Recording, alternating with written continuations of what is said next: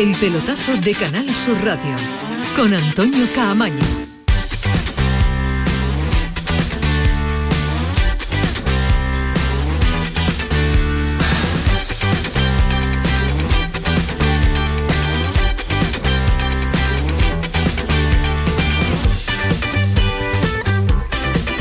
Hola, ¿qué tal? Muy buenas noches. El punto y final a la jornada liguera la acaba de poner ese derby andaluz, ese partido que ha enfrentado en el nuevo Mirandilla al Cádiz y, al Granada. Acaba de terminar, empate a uno. Se cierra la jornada en un partido en el que se adelantó el Cádiz en la primera mitad con gol de Arzamendía. Eh, rompió esa igualdad en cuanto a méritos que estaban eh, teniendo uno y otro sobre el terreno de juego. Me gustó el Cádiz en los primeros 15-20 minutos, pero después se le puso ese, mm, eh, esa equidad del conjunto nazarín. Y hubo que esperar hasta el tramo final para que el gol de Raúl Molina, el de siempre, el que no falla, el que cuando tiene un balón en el área pequeñita, ese balón anda por ahí perdido, es el más hábil de todos para meterla dentro de la portería. Así que el partido acaba de terminar, empate que sabe a poco para el Cádiz, empate que le sabe algo más al Granada porque está sufriendo menos dentro de los dos equipos eh, que tenemos sufriendo en eh, la tabla clasificatoria, pero ese partido lo vamos a analizar en profundidad en el día de hoy. Allí está Javi Lacabe en el nuevo Mirandilla, vamos a esperar que se sitúe en la zona para escuchar eh, declaraciones de uno y otro, pero vamos a analizarlo en profundidad. Pero ha sido también una jornada de sorteo europeo.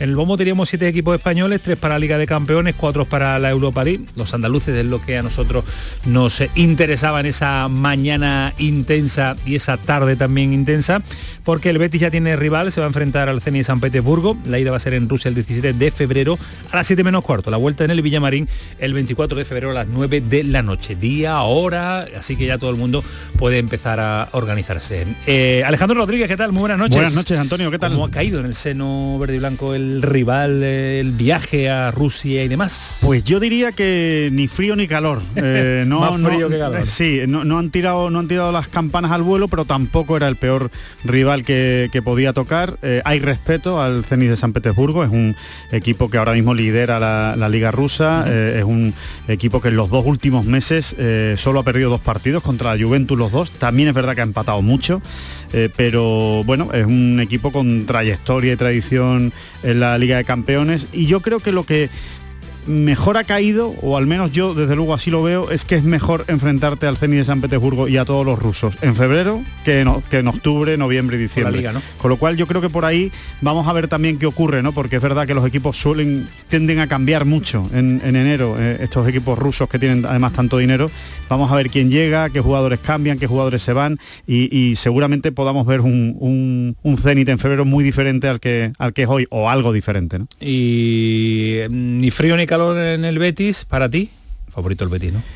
Mm, yo diría que no. ¿No? Yo, diría que yo diría que igualado. Yo diría que igualado. Yo creo que un, un enfrentamiento igualado. Yo creo que la tradición y el peso de, muchas temporadas consecutivas en Europa del Zenit de San Petersburgo, enfrentándose a rivales importantes. Yo creo que eso, eso pesa mucho. A ver, si se enfrentan mañana, favorito el Betis, porque está en una, en una situación, una dinámica extraordinaria. En febrero vamos a ver. ¿no? El Sevilla se va a enfrentar al Dinamo de Zagreb, la ida en el eh, Pijuán, 17 de febrero a las 9 de la noche, la vuelta en Zagreb, el día 24, una semana después a las 7 menos cuarto. Ismael Medina, ¿qué tal? Muy buenas. Hola, ¿qué tal? Muy buenas, Antonio. ¿Anda mejor de la gripe que te trajiste del último viaje? Bien, No, no, perfecto. ¿Eh? Un poquito de tos. Tú eres de, pero bueno, antígeno diario, ¿eh? Sí, pero también es porque yo soy muy debilucho, no, no tiene nada que ver con el clima ni nada, yo soy muy debilucho, tremendamente debilucho. menos 6 grados, mucho, mucho no, frío. No, pero, pero va con mi físico. Es una, gran palabra, debilucho. Sí, sí, soy, soy débil. soy débil de coger mucho resfriado. ¿Cómo ha caído en el Sevilla el sorteo, Ismael? Bueno, eh, querían evitar sobre todo al Nápoles o al Lazio, pero en el Sevilla están más preocupados con el presente, con intentar recuperar lesionados, saber que le quedan dos partidos de liga y uno de copa y apenas tienen jugadores, con el mercado invernal, que con la realidad de de la Europa League. Bueno, tampoco estaban, no te creas tú que, había una fiesta tremenda ni con el sorteo. Hombre, repito, vuelven a Zagreb, ya estuvieron allí en la temporada 2016 con San Paoli, año 2016 con San Paoli, ganó el Sevilla 0-1 con gol de Narri en Zagreb. Allí estuve con un amigo tuyo haciendo una foto del único ídolo que yo he tenido de pequeño, con Drasen Petrovic, allí en su, en su pabellón. Pero en el Sevilla están más pendientes, repito, de tema de recuperar jugadores, de fichaje de estos partidos, que de la realidad de la Europa League que quieren ir a muerta por esta competición, pero será a partir del mes de febrero. Te veo ahí con eh, papeles, esos síntomas de que ha habido estudio previo ya de los rivales del Sevilla y del Betis, ¿no? Como soy de Bilucho, he estado toda la tarde en casa, he estado viendo ratos del Zenit Chelsea del último partido, viendo un poco este equipo que ha descrito perfectamente Alejandro Rodríguez, con detalles. También he estado viendo el 0-1, el último partido que ganó el Dinamo de Zagreb al West Ham, que ya estaba clasificado. Quien no lo haya visto, que vea el gol de Orsic, minuto 3. Quien pueda que vea el gol. el, jugador que ha destacado sí, internacional. Extraordinario, además fue destacado porque el año pasado estábamos los tres aquí viendo el Tottenham que cayó en Zagreb, después de ganar 2-0 en la ida, perdió 3-0, marcó este Orsic. Pero quien no lo haya visto, que vea la última jornada, gol de Orsic, minuto 3, que vea eso solo. no nos cuente todos los detalles que después nos tienes que analizar en profundidad los rivales que van a tener enfrente. Como hombre de fútbol que eres de este programa, es lo que esperamos. Pero el esperpento ha llegado la Liga de Campeones. Ha sido tremendo. El sorteo estamos del final, yo creo que lo saben ya todos nuestros oyentes, pero se lo recordamos y se lo ponemos en antecedente. Tuvo que repetirse porque ha habido errores en las bolas de los enfrentamientos de Villarreal y Atlético de Madrid y ha obligado a la UEFA a tomar una decisión histórica que ha sido anular el sorteo que se celebró a mediodía y repetirlo a las 3 de la tarde. Después de la polémica generada, el segundo sorteo eh, pues eh, no ha traído muy buena suerte a los equipos españoles. Yo creo que algunos se han salido beneficiados, otros como el Real Madrid no, porque el Real Madrid se va a enfrentar al París Saint Germain, de Messi, de Mbappé, de Neymar y de Sergio Ramos, que vuelve al Bernabéu. El Atlético que se había emparejado con el Bayern, ahora tiene algo más de opciones a priori con el Manchester United. Y el Villarreal cambia al City por la Juventus. Pero muy rápido, me sorprende todo lo que estoy leyendo ahora, y el cabreo del Madrid y la prensa es un error tremendo, tremendo, lamentable, ridículo, yo puedo entender, vergonzoso. no, no, no, ¿eh? pero que el Real Madrid, sí, pero que el Real Madrid ha tenido partidos decisivos de Champions que le ha pitado penaltis que no eran con un error garrafal del árbitro y ha pasado, ¿no? Es un error garrafal, lamentable, pero lo lógico, ¿no? Va a ser otro sorteo. Es una vergüenza que, un, acontecimiento como la Liga de Campeones toda Europa pendiente a ello y que, se mueve tantísimo dinero que hay tanto tanto nivel tanta no es que eh, yo de verdad que no lo puedo no lo puedo entender. A mí me parece que además es un síntoma es un síntoma de, cómo se hacen las cosas ahora. Eh, eh, hay muchísimo hombre enchaquetado mucho director de marketing mucho director de relaciones institucionales con Latinoamérica que si relación con Estados Unidos pero al final que mete las bolas es el primero que pasaba por allí. al menos esa es la sensación que da. que me parece tremendo? La culpa siempre al informático.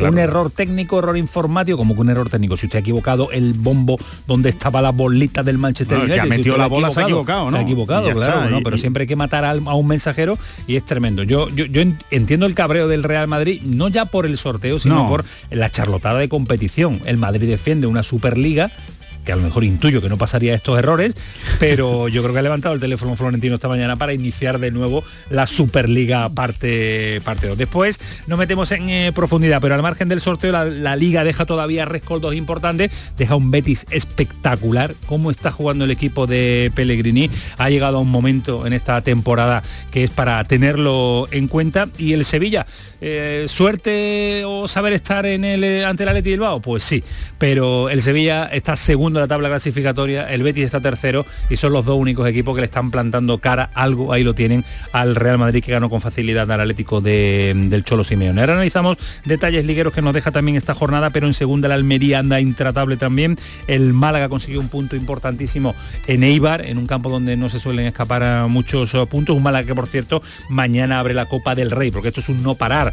La Liga, los sorteos de Copa de, las competiciones europeas, mañana la Copa del, eh, del Rey y el Linares juega en casa ante el Alavés, el Málaga se viaja hasta para enfrentarse hasta Majadahonda en Madrid.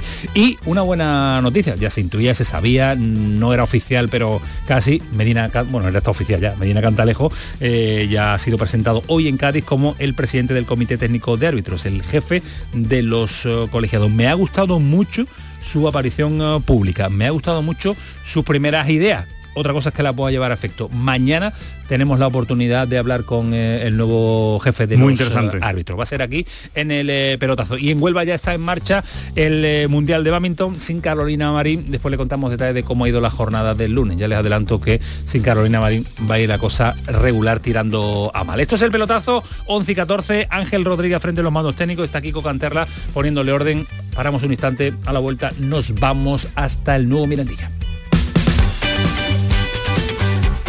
El pelotazo de Canal Sur Radio con Antonio Caamaño. Hay un sentido con el que no nacemos, que se educa, se aprende y se trabaja. No temas, el uso no lo gasta. Sentir que puedes cuando otros dudan de que puedas. Dejar de oír las dudas que hay ahí fuera y así escuchar lo que susurra tu alma. Y en la oscuridad ver solo luz, ver solo calma. Es la actitud la que nos hace capaces. Grupo Social 11. Feliz Navidad. Aquadeus, ahora más cerca de ti, procedente del manantial Sierra Nevada, un agua excepcional en sabor, de mineralización débil que nace en tu región. Aquadeus Sierra Nevada es ideal para hidratar a toda la familia y no olvides tirar tu botella al contenedor amarillo. Aquadeus, fuente de vida, ahora también en Andalucía. Manolo, ¿estás pensando lo mismo que yo? Pues claro, Ana, estoy pensando en los romeros de Alanís. Jamón, paleta, caña de lomo y embutidos de bellota son su especialidad. Y ya hay que ir disfrutando. Como siempre me lees el pensamiento. Ahora mismo entro en shop.losromerosdealanís.com y en dos días tenemos nuestro jamón en casa. Pero ibérico de bellota, ¿eh, Ana? Los romeros de Alanís. De nuestras dehesas a tu mesa. Oye, mamá, como salgo de cuentas para Navidades, podríais venir vosotros este año a nuestra casa, ¿no? Buf, complicado, ¿eh? Sacar a tu padre de casa, a tu hermana que viene de Londres, la abuela, cómo tienes las rodillas. Hemos comprado cupones del sorteo del cupón extra de Navidad de la 11. El 24 nos tienes ahí como un clavo. En Navidad, qué bello es repartir. Cupón extra de Navidad de la 11. El 1 de enero, 75 premios de 400.000 euros y más de 910.000 cupones premiados. Compra ya tu cupón. 11. Juega responsablemente y solo si eres mayor de edad. Canal Fiesta ha cumplido 20 años. Y el día 15 de diciembre lo vamos a celebrar a lo grande en el Auditorio Riveras del Guadaira. Nos acompañarán los mejores artistas andaluces. Estarán Vanessa Martín, Pablo López, El Arrebato, Antonio José, David de María, Merche, María Peláez y Manuel Carrasco. Con Pastora Soler y Manu Sánchez como presentadores. ¿Y a ti? También te esperamos. Si quieres venir, envíanos cuanto antes un email a la dirección de correo electrónico canalfiesta.rtva.es. Las entradas son limitadas y las peticiones se atenderán por estricto orden de llegada. Así que date prisa, no te pierdas la gran fiesta de cumpleaños de Canal Fiesta. Canal, Fiesta, 20 años contigo.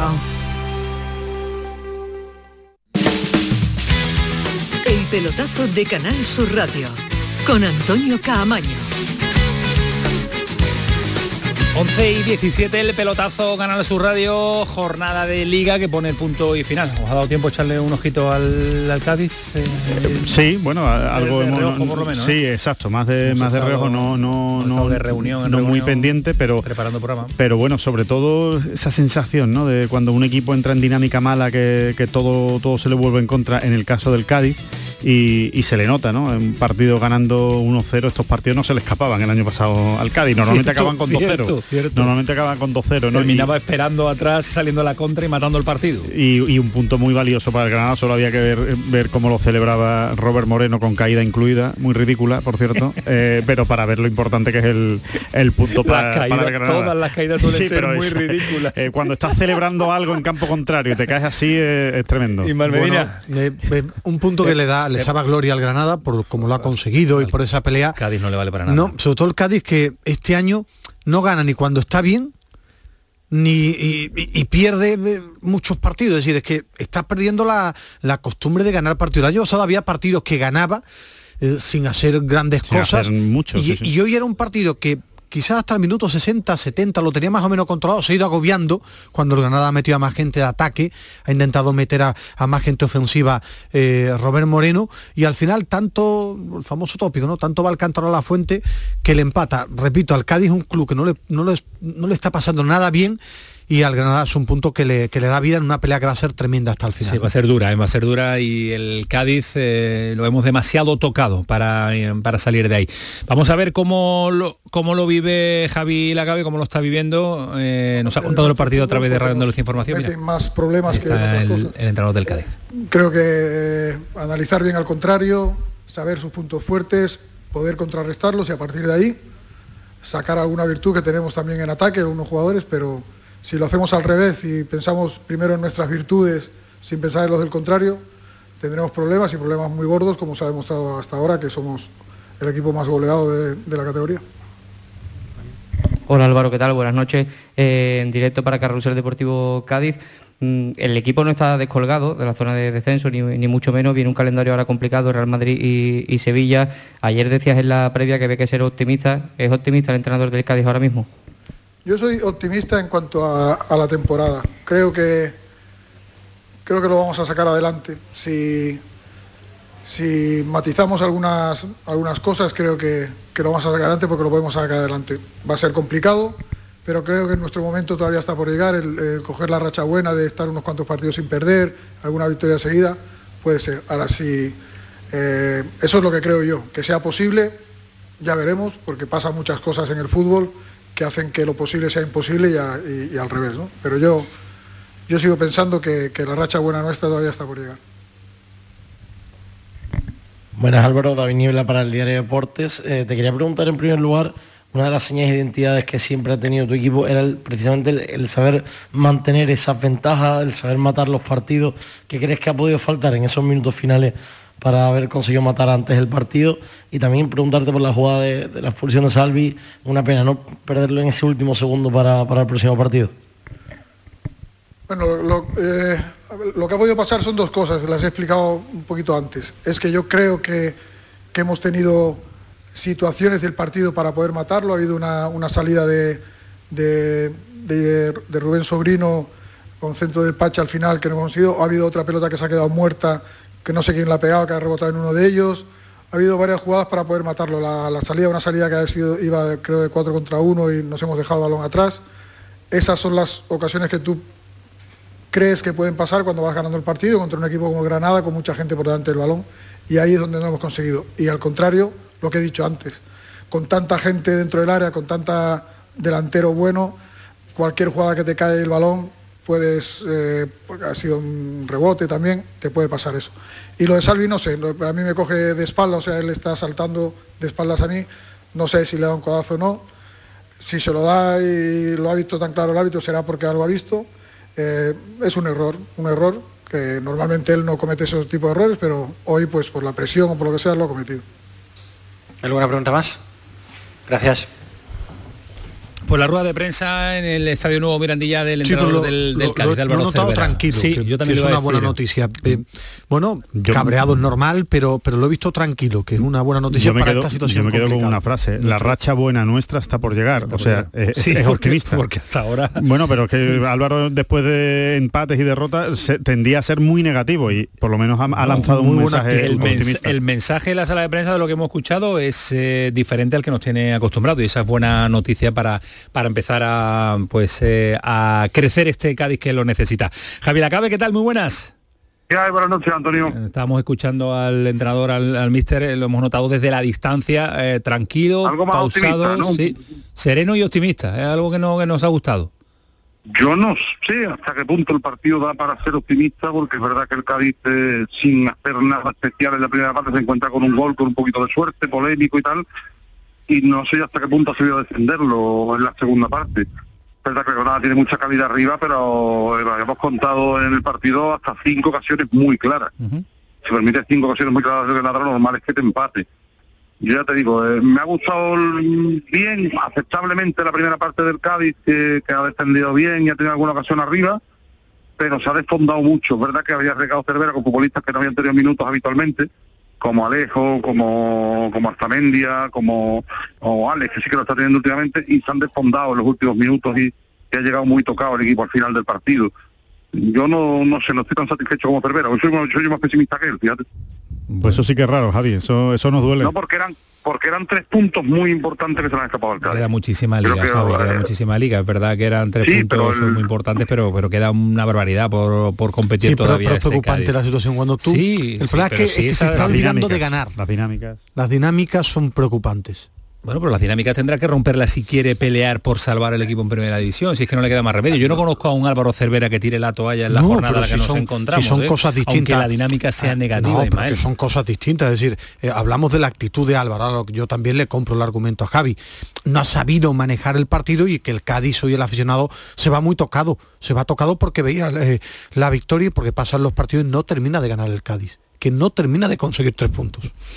La verdad que la situación eh, del equipo amarillo es de sufrimiento, es de pasarlo mal, pero yo insisto, yo Hay en una- mi hay- posición es la de si hay alguien que pueda levantar este equipo es Álvaro Cervera. Bueno, yo, yo lo tengo estoy claro. convencido, Yo- ¿eh? y Yo que Javi no lo sabrá mejor, pero eh, yo, yo- bueno, yo lo tengo claro. Creo que traer a otro entrenador con esta plantilla No, no es, un riesgo, es un riesgo extraordinario que no, que no se puede permitir, yo creo, ese lujo el Cádiz a estas alturas. Lo que sí, lo que sí pienso también por mandar un, un mensaje positivo es que realmente al Cádiz no le pueden pasar más cosas ¿eh? en este en este inicio de temporada. Eh, no ha podido tener más eh, más cosas en contra en los partidos, no ha podido jugar peor también al fútbol. Eh, está defendiendo fatal y aún así no está descolgado. O sea, Exacto. le compro, le compro el Claro. argumento a Álvaro Cervera, ¿sabes? Al final es. Esa la- sí, sí, Javi, perdón. Esa es la única, es que esa es la única buena noticia, creo yo. Que para todo lo mal que lo ha hecho en estas 17 jornadas, quitando cuatro o cinco partidos, está a dos puntos de la permanencia. Pero es que es que, va a Pero estar- claro, es que es ¿cuándo, normal que pero esté así. ¿cuándo va a mejorar? Pero ¿cuándo va a mejorar? Eh, yo, yo creo que Esa va a es la- mejorar. esa es la pregunta. Poco Pero- a poco, poco a poco saca para la liga. Estamos ya en la mitad casi. Sí, pero Javi va a estar igualado siempre. Yo creo que por eso tiene que estar, es decir, que es preocupante la situación, sí, pero Club, Cervera, tienen que estar tranquilos, me refiero. Tiene que estar yo pre- tranquilo porque va a ser una situación a largo plazo, Sí, que Ismael, yo- no va a ser una situación de solución inmediata. No, y, y yo que- creo que el Cádiz va a estar y que creo que va a haber la última siete, jorn- seis, siete equipos peleando en márgenes. Yo creo que sí, que, que va a haber mínimo seis equipos peleando en un margen muy estrecho de puntos hasta las últimas cuatro o cinco jornadas, que a partir de ahí ya no lo sé, pero que no va, no se van a escapar muchos equipos, que veo mucha igualdad en la parte baja. Seis equipos están ahora quitando al, al Celta, que intuimos que saldrá de ahí, pero entre Granada, Elche, a la vez Cádiz, Getafe y Levante, hay que buscar Bueno, a, a- vamos a ver el peores que no rayo, sean ni vamos a ver el rayo que queda mucha temporada, que Difícil queda mucho, Rayo ¿eh? No creo yo que ¿eh? el Rayo vaya a caer No, demasiado. 27 puntos del Rayo ya. Le faltan 13 para conseguir la salvación que se determina como, como matemática. Eh, o ficticia, pero casi real. Virtual. Virtual, efectivamente, no me sale la palabra. Javi, eh, de Álvaro Cervera, futuro y demás no hablamos nada, ¿no? No, no, ni mucho menos. Yo creo que es más, eh, no solo no ha habido catombe, sino que el equipo ha estado peleando por la victoria hasta el minuto 88, que lo han empatado. Y, y ahí, el, prole- yo el problema es que, y Lucas lo ha dicho en directo, en la transmisión en RAI, si dura 15 minutos, 10 minutos más Sí, el partido, sí. casi todos votamos por el de acuerdo. 1-2. Es el miedo que me da a mí de este Lo caso. decía Alejandro, esos partidos que los ganaba el año pasado con el 2 a 0 esperando Ah, atrás, ahora- o, o- ahora hoy los empata empatados los gancho, pierde. Ahora los empata con el Exacto. gancho y está cerca de perderlo. Claro, porque- Es el miedo que me da a mí. porque este año tiene el miedo del resultado. El año pasado, cuando tú tienes la tranquilidad, que es lo que le está pasando al Rayo, cuando tú tienes la tranquilidad de que tienes puntos en el casillero, tú juegas con, con una naturalidad, con una normalidad, con una tranquilidad, que además por eso los rechaces van fuera en vez de entrar dentro. Ese es el miedo, el miedo de cuando estás en la zona baja. Le pasa a todos los equipos. El Elche, por ejemplo, termina de salir y tiene un gol que parece que entra, otro que eh, no sabe cómo ha entrado. Es decir, las dinámicas de los equipos que están bajo es el miedo a ganar. El miedo a ganar que le está llevando al Cádiz a esta situación. Analizado el Cádiz, nos vamos a meter también a Yo quiero, quiero que me, que me dé- Granada, ¿Cuánto va a fichar el Cádiz? Número. Tres. Javi, Yo espero tres titulares. Tres. tres No fichajes. sé si algún algún refuerzo más que no sea tan titular, pero tres titulares espero yo. Uno centro del campo defensa, otro extremo y un delantero. Ahí está la Pero cifra. titulares Tres. Yo, yo, yo, es indiscutible. Si Javi, lo yo- dice- Javi, yo, Javi y yo tenemos... No, si lo dice Javi va a misa. Si lo digo tú, yo, no. dudas, ¿no? Bueno, casi dudo. No, bueno, al final, el que lo tiene que decir es Vizcaíno, que es el que Ay, miramos el todo, dinero. ahora con los brazos abiertos. Pero tú estás más cercano a Vizcaíno que, que el presentador. El presentador está más, más cercano a Luis Medina. Pero Mañana, mañana. Gracias, Javi, cuídate mucho. Un abrazo, Hasta buenas luego, adiós.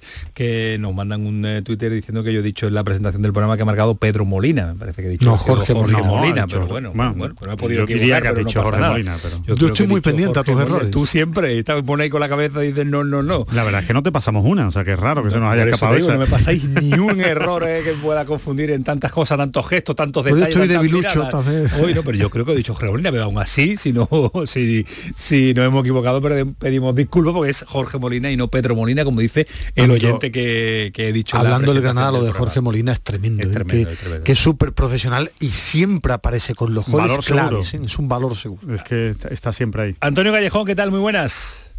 Hola Antonio, hola eh, compañeros, ¿qué tal? Buenas. Estamos diciendo que al Cádiz se le vale poquito este punto, al otro equipo, a otro, nuestro equipo andaluz también, el Granada, le vale algo más. Y de hecho la celebración de Robert Moreno ha sido para, para tenerla en cuenta porque vaya el valor de ese punto que se lleva del nuevo Mirandilla, ¿no?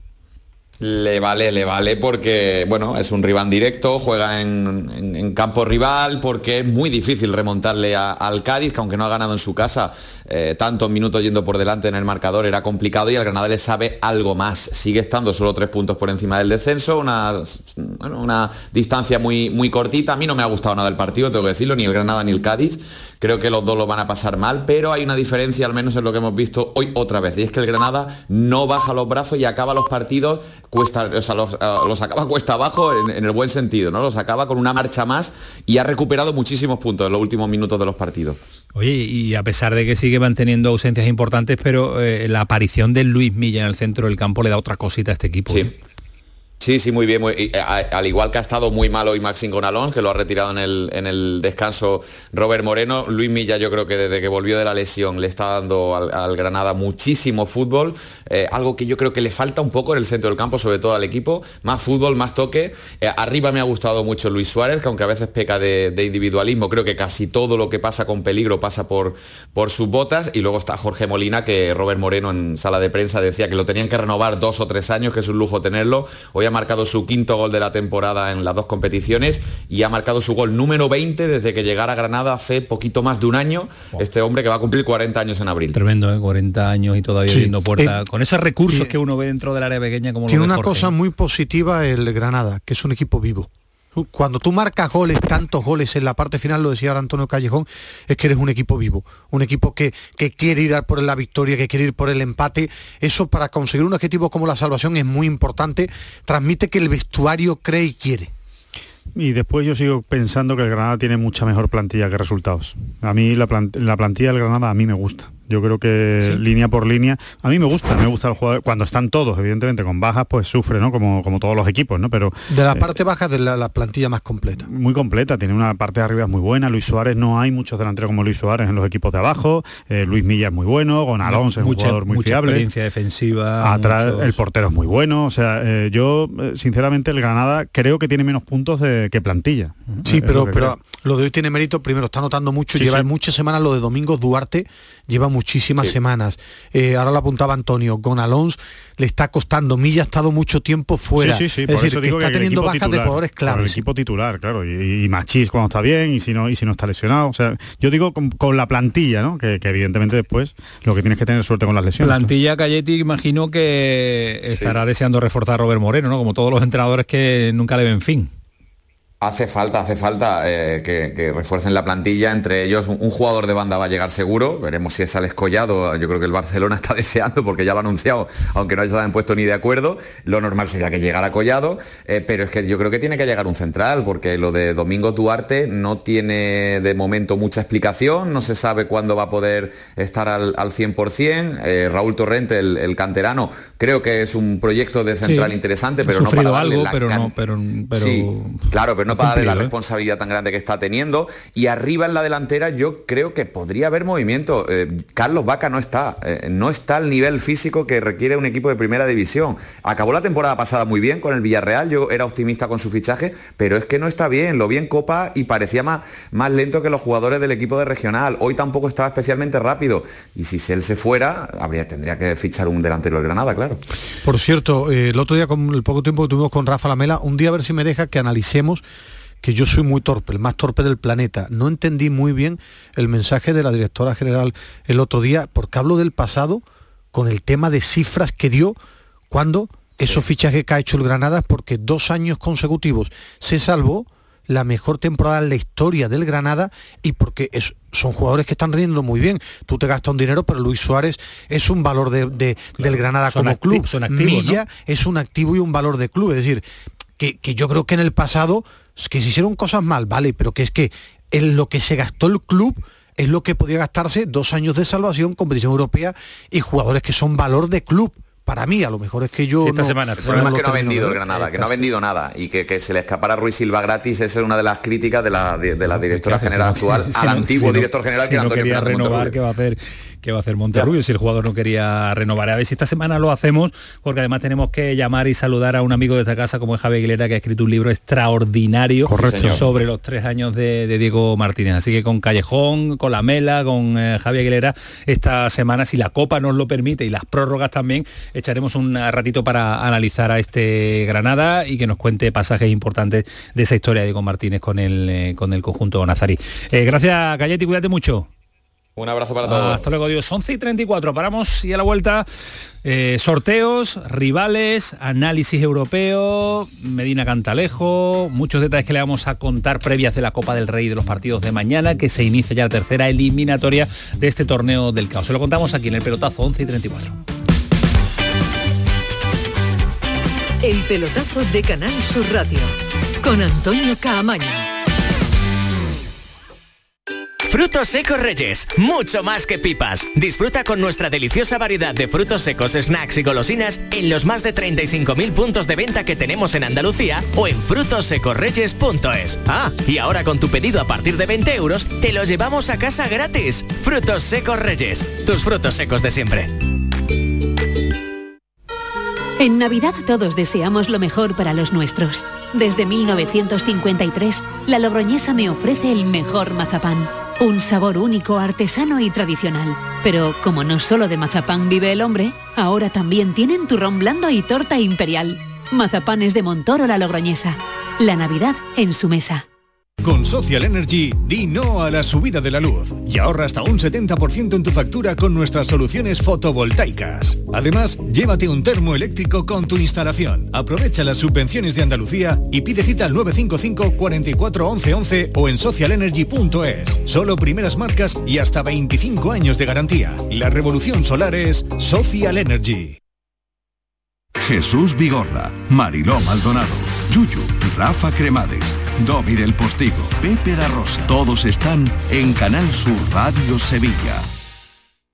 Yo ya no pago por mi consumo y digo chao, digo chao, digo chao, chao, chao, a tú lo mismo. Vente conmigo, nuestro petróleo es el sol. Dile chao. Bienvenido al autoconsumo. Dimarsa.es Pídele a los Reyes Magos el juego Sevilla Cofrade y demuestra cuánto sabes de Semana Santa. Historia, curiosidades, música, imágenes y muchas sorpresas más. Más información en la web artecañete.es. Sevilla Cofrade, el regalo de estas navidades. ¡Guau! ¡Vaya furgoneta! La he alquilado en Iberfurgo. Está súper nueva. No parece de alquiler. Ya, en Iberfurgo disponen de una flota en perfecto estado y te ofrecen presupuestos a medida. En Iberfurgo somos expertos en alquiler de furgonetas de carga, pasajeros y carrozados. Visítanos en iberfurgo.com o en Sevilla en el Polígono Industrial Parsi. ¿No conoces todavía Canal Sur Podcast? Descubre nuestra nueva plataforma digital de contenidos especializados. Exclusivos, de producción propia. Como Crónica Negra, un recorrido por los asuntos judiciales que más interesan a la sociedad y los sucesos y acontecimientos más oscuros de nuestra historia, con Javier Ronda. Canal Sur Podcast. La tuya. El pelotazo de Canal Sur Radio, con Antonio Caamaño. 11.38, el pelotazo, ahora nos metemos en el análisis europeo de lo que le ha tocado en suerte a los representantes andaluces en el Betis de Sevilla, pero quiero también eh, no obviar lo que ha supuesto una jornada de liga con, que acaba de terminar, con eh, dos victorias, Sevilla-Betis, con eh, dos empates, el del Cádiz y el del Granada, y que no ha perdido ningún equipo andaluz en esta jornada, ni en primera ni en segunda división, pero yo creo que destacar también eh, sobremanera el mérito que tiene lo de este Sevilla con las dificultades que está teniendo. Es verdad que el partido de Bilbao de 10 veces lo, lo pierde 9, pero este se dio esta semana, ganando ese partido que mm, el Sevilla sufrió, pero del Betis es extraordinario. Era y es inesperado porque esto es una sorpresa mayúscula, ¿no, Alejandro? Sí, bueno, yo creo que hay que empezar diciendo las cosas como son, que es histórico. Eh, desde el punto de vista del fútbol sevillano, es histórico que, el, que. Sevilla y el Betis estén segundo y tercero y además con, con ventaja sobre el cuarto. O sea, que, que- que tengan solo por delante al Madrid. Es verdad que con un partido menos el Atlético de Madrid, pero que el Betis.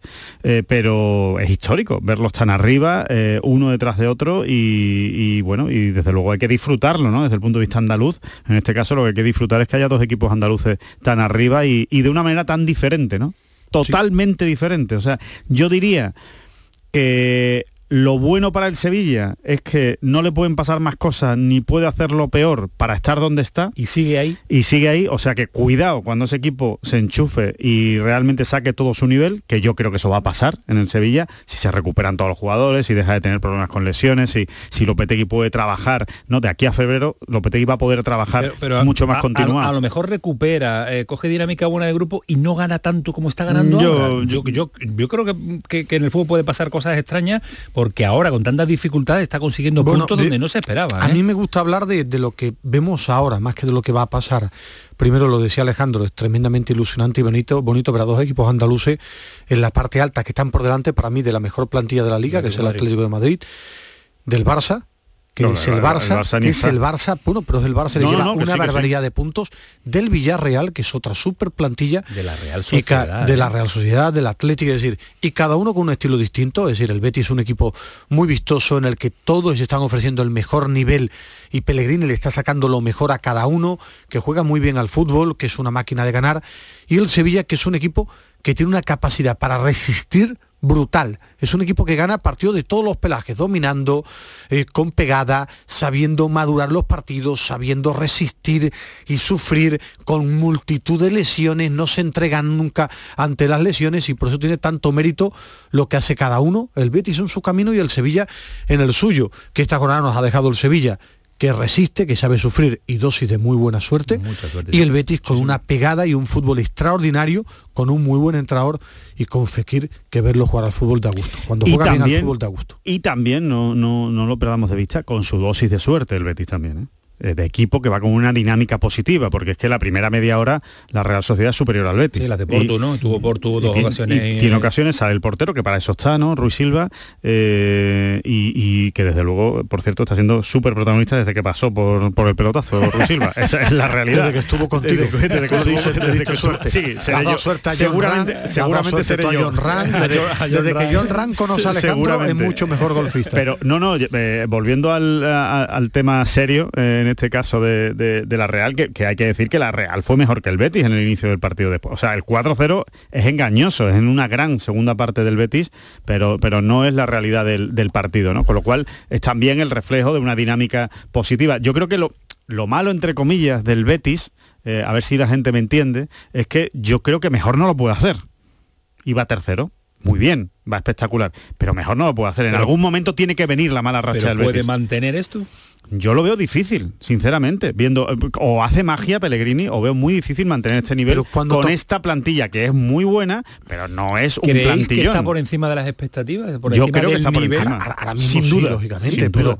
pero y el Sevilla también, ir segundo en esta liga que le lleve tantos Bueno, puntos al Villarreal, yo no es lo- mucho, es mucho más llamativo no, lo del de Betis, no porque el Sevilla, me explico, es más llamativo No. lo del Betis porque el Sevilla tiene una gran virtud que lleva muchos años navegando en la y que, el parte problema, alta. y que el problema es del Villarreal, no del Sevilla. No es Claro, que el Sevilla pero- lleve muchos puntos, es que el Villarreal lleva muy pero poco. sí mucha Entonces, diferencia. Entonces, en mérito del Sevilla, el haber aguantado El de Sevilla está forma donde tan regular. El Sevilla de forma está donde tiene tan que estar. regular. Para mí está por encima porque ha solventado tantas lesiones que yo pensaba que iba a caer. Segundo mejor claro, ver. registro, ¿eh? Yo- yo me refiero- está por el- después de Ali, estaba por registro, encima ¿eh? con respecto a que yo pensaba que iba a sufrir más con tantos lesionados. Claro, en eso estoy Es que, totalmente de claro, acuerdo, a pero eso que me refiero. respecto a la dimensión de club que tiene el Sevilla a día de hoy, está más o menos en su sitio, dos puntos más, dos claro, la puntos menos. sorpresa ver al Betis ahí, claro, Claro, claro, claro. Quiero decir, está a- a- ahora mismo a 8 puntos del Madrid, que, que es, que es una distancia un razonable con el Madrid, con un con un partido menos, menos. pero que, que es una distancia razonable con el Madrid, y los que están es muy mal los otros, ¿no? Por eso, mm, o sea, lo normal es que el Atlético de Por Madrid eso- estuviera cuatro puntos por por delante. eso está el Betis ahí, claro. eso- Pero- porque no es el Barça, porque no está el Atlético de Madrid, porque no es la Entonces, Real Sociedad. Yo que espero, yo que espero, sin jugar adivino, pero lo que, lo, lo que me dice la, el- el, eh, la lógica es que el Betis no va a aguantar y que a ver si hasta el final logra pelear por la cuarta plaza, que me parecería ya una barbaridad por parte del Betis que esté a finales de temporada peleando por la cuarta plaza, mientras que el Sevilla creo que está aprovechando su peor eh, trayectoria, su peor momento de la temporada. no creo que vaya a tener un momento peor para en cuanto a lesiones. puntitos, para ir sumando puntitos. Pa- para sumar, entonces en cuanto esté un poco mejor, es verdad que no te garantiza que el estando mejor ganar puntos, pero creo que el Sevilla si es algo, si en algo es fiable es en eso, en que cuando está bien gana puntos. Eh, para mí el gran mérito del Sevilla, y apuntaba ahora la Real Sociedad, ayer tiene momentos buenos la Real Sociedad que no materializan gol, pero es un equipo que dimite de los partidos. Con 2-0 se fue del partido. Como era arrollado por el Betis, muy pocos no va a la ¿eh? pelea. muy pocos equipos con 1-0 siguen El- peleando, bueno, entre ellos sí, el Sevilla. pero sí. es una virtud. Es Claro, una virtud. el Sevilla, por ejemplo, Sociedad. sí, pero el Sevilla, por ejemplo, fue al campo del Betis a pesar de la expulsión. Sí, pero son las virtudes de los grandes equipos que el Betis debe intentar aprender. Por ejemplo, el Sevilla tiene esa virtud. Yo quedan dos partidos durísimos para puntuar, pero estando bien gana y estando mal sabe sufrir y agarrar puntos. El Betis jugando muy, muy- bien gana y de, para mí la lectura positiva es que el día del Nou Camp y el día de la Real los momentos que no domina no está encajando gol. Ese es el camino. Lo que va a pasar en el futuro tiene que cada uno sol- solventar cuando vengan momentos complicados, pero ya lo veremos. Al Betis la duda, saber cuándo esto se empine, cómo va a afrontarlo. La pero pregunta que no le va a gustar a Ismael Medina, ¿se puede plantear una pelea por lo menos, complicarle algo la vida al Madrid, Betis, Sevilla, Sevilla y, o Betis? Plantearle alguna pelea, yo no te hablo de pelearle la que yo liga. creo que la liga va a estar abierta, pero yo creo que se va a meter el Atlético de Madrid, el Villarreal va a mejorar. eh, Ah, pero entonces, Villarreal no se va a meter en la pelea por, por Yo ganar te la Liga, pero- ni- menos con la- ni- y menos ni- con la ni- Champions. Ni de suerte, no- yo, no te digo a ti que ni la liga está garantizada, pero ni los puestos de Champions. No, que el no, año pasado a estas alturas, el año pasado a estas alturas, el Atlético de Madrid 18. parecía campeón con la gorra 18. y sufrió una barbaridad. Sí, sí. Y el Betis estaba lejos de Europa, os acordáis, en un momento delicado y ha ido a Europa, que va a cambiar mucho. Pelear por la liga, yo lo veo difícil. No, pelea- Ahora, que que estar ahí, estar ahí. Yo, creo que. Yo creo que Yo, yo creo el. Betis no. Creo que el Sevilla, si, si recupera jugadores y, y- y ha sacado todo esto tan malo, eh, tantos puntos en una época tan mala, yo creo que con el Sevilla se puede creer un poquito más, porque ya se está acostumbrando también ¿no? a estar en esas situaciones. El Betis, vamos, me parecería absolutamente increíble que esté hasta el final peleando por la liga. Es que, es que es muy difícil mantener este nivel para, para el Betis. Es que yo insisto en que que sí, que están dando un nivel extraordinario todos los jugadores, pero que no dejan de ser los mismos jugadores que hace dos años. Y, y en algún momento dado esto tiene que venir una mala racha. Eh, eh, por un titular de lo que hemos visto hasta ahora, el Betis ha rozado la perfección tercero a Rosado, ¿eh? le quedaba todavía Sí, porque en esa semana negra falló. Y el Sevilla todavía le falta un escalón y medio más por mejorar, dos escalones si quiere. Ahora, veremos. Que esto no significa, esto no es matemática, esto no es matemática, porque primero hay que ver el caminar de cada uno, queda todavía muchísimo contra Permite, permíteme una eh, casi a modo de broma, pero para cerrar esto del, del Betis. Si el Betis consigue que de aquí a fin de temporada siga metiendo goles eh, Fekir con la derecha, entonces va a ganar la liga. Ya te lo digo yo, gana la liga. ¿eh? Como Fekir marque goles ya con la derecha, gana que la si se planta Fekir en eh, 12, 14 goles, va a pelearle va la a pelear Champions liga. seguro. La liga no lo sé, la pero con Champions. 15 goles está peleando Yo- la el, Champions. el Sevilla es el equipo que mejor sabe competir de la liga hasta ahora, competir.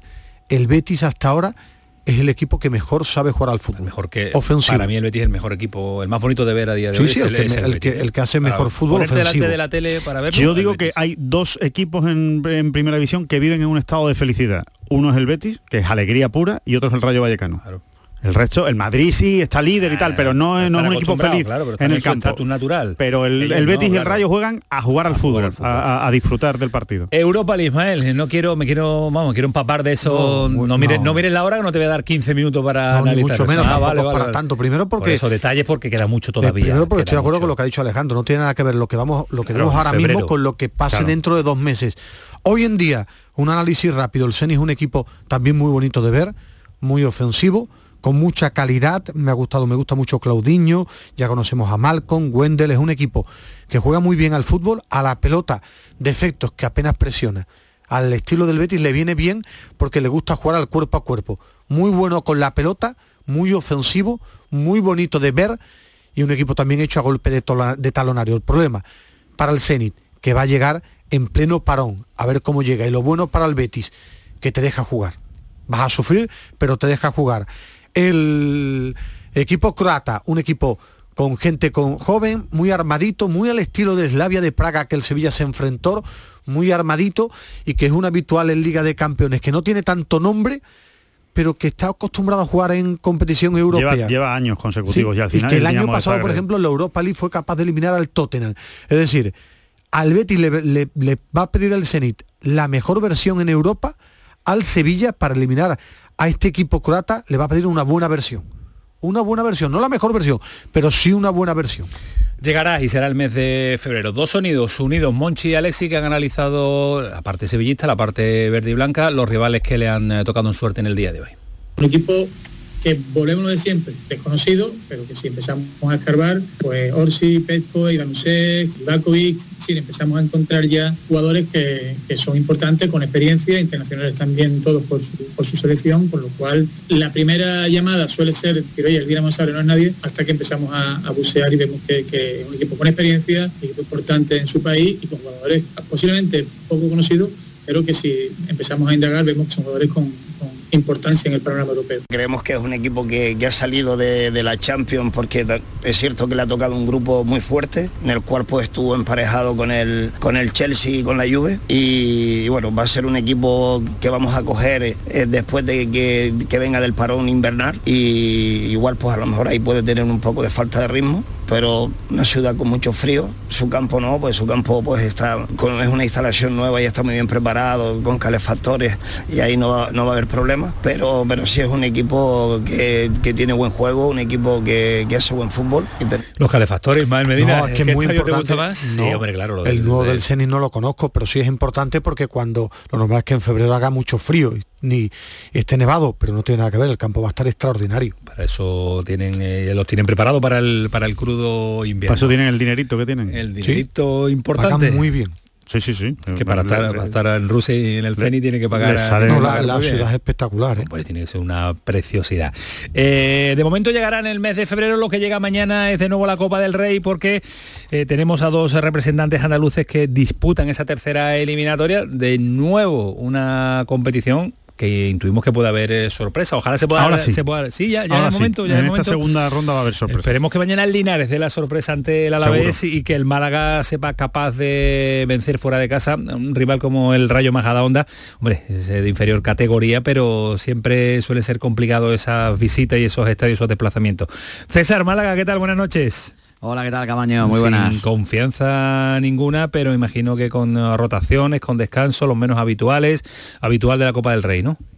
Sí, bueno, y más con las lesiones, que hay una plaga que está asolando la plantilla del, del Málaga en las últimas semanas, sobre todo y especialmente en el centro del campo, donde han ido cayendo poco a poco todas las piezas que, que tenía, salvo Alberto Scassi, y ahora pues mira, pues recupera Genaro, ha sacado de la chistera también en la cantera a Dani Lorenzo, un chaval que hace unos meses estaba jugando en el juvenil del Real Madrid, que ha jugado en el juvenil del Málaga esta temporada, también en el filial y ahora en el primer equipo.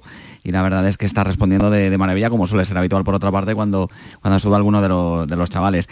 Son muchas las rotaciones que, que va a haber porque es que no, no le queda otra. Tampoco es que tenga mucho donde elegir, como decía José Alberto López, pero por lo menos siete u ocho variaciones con respecto al equipo que empató el otro día en Ipurúa frente a Leibar. Sí que va a haber ante un Rayo Majadahonda que tiene cierto pasado malaguista, porque ahí está Abel Gómez, sevillano de nacimiento, exjugador también de la cantera del Sevilla, estuvo dos años en la mejor época del, del Málaga cuando el filial estaba en segunda división, ahí estaba Abel Gómez que le pegaba de maravilla, sobre todo a balón parado, y que ahora es entrenador de este Rayo Majadahonda, que va tercero en su grupo de la primera federativa y que seguramente pues pondrá en algún riesgo que otro. Esperemos que la sorpresa esta de la que hablabais Este- no llegue este precisamente este ahí. Linares, no, no, no, no. Porque Correcto. César, ¿cómo se toma el, el Málaga la, la Copa del, del Rey? Imagino eliminatoria, eliminatoria, sin pensar que puede venir y si toca algún premio dentro de, de alguna de una fase más, más a posteriori, ¿no? Sí, algo así. Eh, José Alberto ha hablado en el día de hoy y ha vuelto a reiterar lo que ya dijo en la primera eliminatoria antes de jugar contra la Peña Sport, que, que, bueno, que lo que quieren es llegar lo más lejos posible. Ahora, que evidentemente para los equipos de segunda división la Copa muchas veces es un Molesta. engorro porque se sabe que es prácticamente utópico el pensar que se puede ganar y lo único que se puede soñar es ir avanzando ronda tras ronda.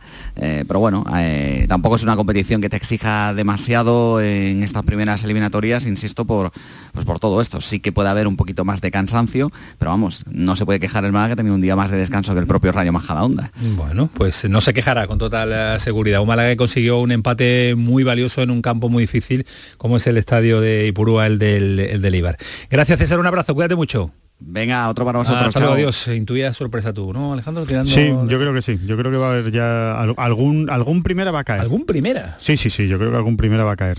Sí. Yo también creo que va a haber ya aquí algún primera puede caer. Vamos a tener eh, lo que no- las prórrogas, las prórrogas que no nos hagan sufrir eh, con las prórrogas No, prórroga tiempo de a pelotazo. Vamos a tener eso seguro, claro, con tantos partidos. Y algún penalti incluso. Y algún penalti y algún portero que protagonista. A Ismael no le gusta hablar del futuro, pero cuando son prórrogas y Copa del Rey sí le gusta, sí eso sí le gusta. Pero porque siempre hemos tenido muchas prórrogas, eso no es hablar del futuro, eso porque el, el año pasado cuántas prórrogas estadística. vimos, estadística, ¿no? Que ha sido presentado ya oficialmente, algo que se conocía desde hace un par de semanas, que Luis Medina Cantalejo, un andaluz, un sevillano, va a ser nuevo jefe de los árbitros, máximo responsable del Comité Técnico de, Árbitros, ha estado con Luis eh, Rubiales, otro andaluz también, presidente de la Real Federación Española de, de Fútbol, y tiene trabajo por delante. Tiene el VAR, el polémico VAR siempre, eh, decisiones arbitrales que no convencen, que no gustan, en fin, que tiene una tarea importante y mañana lo vamos a cuestionar al respecto de todo esto que se nos va a ocurrir eh, en el programa. Me apetece de mucho esa mañana. ¿Te entrevista. apetece? ¿Te apetece Me apetece mucho esa charla, esa A- charla. A, mí decía yo al principio que me ha gustado. De momento la primera puesta en escena de Luis Medina Cantalejo que domina bien el medio, que domina el-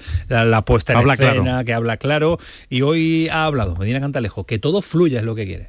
Aquí no somos perfectos ni lo vamos a hacer nunca, ¿verdad? Pero en ese camino, camino de la normalidad, de empezar a, a analizar un poco más que, que el fútbol fluya y a riesgo de que haya un día que nos comamos un penal por mala interpretación del árbitro de campo o por la que la intervención del árbitro de bar no ha sido la correcta. Lo asumimos, lo asumimos, pero que sí lo que queremos es darle un poco de, más fútbol a esto, de más sentido común, de que cuando haya algo claro y manifiesto o que el árbitro no vio. Todo lo demás que preguntemos aquí, tú tengas una, una respuesta A, Isaac B, eh, no vale, no vale. Tiene que ser algo muy claro. Pero si es que además fue lo que nos dijeron. El VAR entraba en, jugador- en jugadas blancas o negras, no en grises y cada vez hay más grises. Yo creo que el error no va a, no, el error siempre va a existir porque es normal. El árbitro no va a ser perfecto ni, ni el que esté en la sala VAR. Pero, a mí me gustaría que se pero el pareciera. VAR es una buena herramienta Sí, mal pero- utilizada. pero errores, ¿eh? Yo no, creo no, que pero yo- de- demonizando al VAR cuando yo No, creo que el VAR es una buena herramienta. Pero que a mí me gustaría que el fútbol español fuera estilo fútbol europeo. Y el fútbol europeo también hay errores de VAR. Lo vimos en la final de la Liga de Naciones, pero no tantos. No tantos como en un momento asistido en la Liga Española que ante cualquier mínimo contacto había penalti. Yo creo que el fútbol no se puede ver fren a fren o imagen parada, imagen parada. Y el árbitro de campo debe actuar mucho más. Yo creo que el árbitro de campo se ha acomodado mucho en España. Y el asistente no te digo nada. No, no, el asistente como si no estuviera ya. que es en. Yo creo, yo creo que eh, dándole la razón absolutamente a Ismael en lo que está diciendo, para mí el problema está en qué es una jugada blanca y qué es una jugada negra. Esa es la dificultad, saber qué es gris, qué Sentido es blanco y qué es negro. veces, porque, ¿no? claro, si tú tienes la bufanda de un equipo, pues para ti un contacto es absolutamente blanco o negro. De, de 10 jugadas, si- tú y yo, tú y yo, de 10 jugadas, en 8 estamos de acuerdo. En dos podemos debatir, Mm, Bueno, ¿no? sí, pues ya, ¿No? ya están, esa- ahí está, Bueno, la, ahí está la leña, vale, ahí está pero- la polémica. Que son dos que- goles. pero Claro, sí, es que esa pero- es la polémica, porque pero- normalmente el VAR está acertando en un 80% de las jugadas. Bueno, bueno, yo creo que en las, ul- esta- este año, por ejemplo, ha habido por lo menos de 10 penaltis, 4 o 5 en el que hemos debatido aquí, los tres. Que son muchos, ¿eh? Muchos, ¿eh? De, de, de, de- bueno, ha pitado más diez. penaltis el VAR, ¿no? No, te digo que ha habido más jugadas. ¿De media, dices? Sí, No, para mí ha habido muchas más jugadas grises esta temporada que años anteriores, pero es mi percepción, ¿eh? Mañana intentaremos salir de duda de lo Complicado. que tiene por delante trabajo durísimo eh, de Luis Medina Cantalejo. Yo mañana le voy a preguntar que, que- bueno, le voy a preguntar, no, le voy a exigir a, a Luis Medina Cantalejo que tienen que hablar, eh, que tienen que co- conocerse las conversaciones, que las conversaciones entre el VAR y el árbitro de campo Que vaya- tienen que ser públicas. que vayan pasito a pasito y que hagan declaraciones habitualmente, que salgan Eso por y que den supuesto, explicaciones. pero que las conversaciones tienen que ser públicas como el rugby y que todos en el estadio escuchemos. Pues yo, tú que has visto, pues mira, yo he visto un contacto, pues yo no, eh, a mí el contacto no me parece suficiente, punto, no hay, no va, a hay haber- penalti. va a haber partido que va a ser más interesante escuchar a los árbitros que el fútbol. ¿eh? ya no, te pero es muy lento. A mí el fútbol ya tan lento cada vez me aburre más. Que no es lento, si hablan lo mismo, pero que te enteres Claro, de lo que hablan. están hablando- Claro, sí, exactamente Claro, igual. No se lentece du- más. dura O sea, mismo. decir, el, el público no puede intervenir en el debate. O sea, es una conversación entre, entre el, el bar y el igual que ahora, pero que te enteres. Que llega la hora de marcharnos, que ha vendido la liga el señor Tebas, eh, otra de los derechos por 5.000 eh, millones, algo menos, eh, cinco temporadas, entra la, una nueva plataforma, entra Dazón allí compartiendo derechos con Movistar. Que voy a enterarme bien de los datos y de, la, y de, y de los dineros, porque sí, porque sacado mucho pecho y me molesta cuando Javier Tebas saca tanto pecho de que si 4.900, de que si no ha bajado, de que en otras ligas han ha bajado. sí ha bajado, sí ha bajado con respecto a la última oferta. Sí, pero casi, casi no ha bajado, que tal, que no sé qué, y que en otras ligas ha bajado mucho. Bueno, vamos a ver lo que han bajado en otras ahora ligas. Ahora Y lo- pagan dos plataformas, antes pagaba solo una. lo va- lo va- lo- mañana vamos a hablar de esas cifras. Sí. Por cierto, ¿Vamos a vaya... decir la verdad? Sí, vamos a decir la verdad de las cifras. Estaba pendiente ahora de la Premier, eh, vuelven los, no sé, esperemos que no llegue a la Liga Española, 42 casos de, de COVID en Y ayer comentamos que el Manchester United ha tenido ¿Cómo el Tottenham lo aplazó, el. Tottenham ¿Cómo está el aplazó. Reino Unido? Me refiero que hacía tiempo que no hablábamos de partidos aplazados y de este tipo de historias. No, es que estamos viendo, Ismael, y tú lo has vivido, eh, estadios sin público ya otra vez en, Por en fin, por fin, Alemania. por fin aparece Antonio Carlos. ¿no? Ah, sí, ah, míralo, está ahí, está ahí poniendo un micro estilo, el micro de Queen, ¿te acuerdas?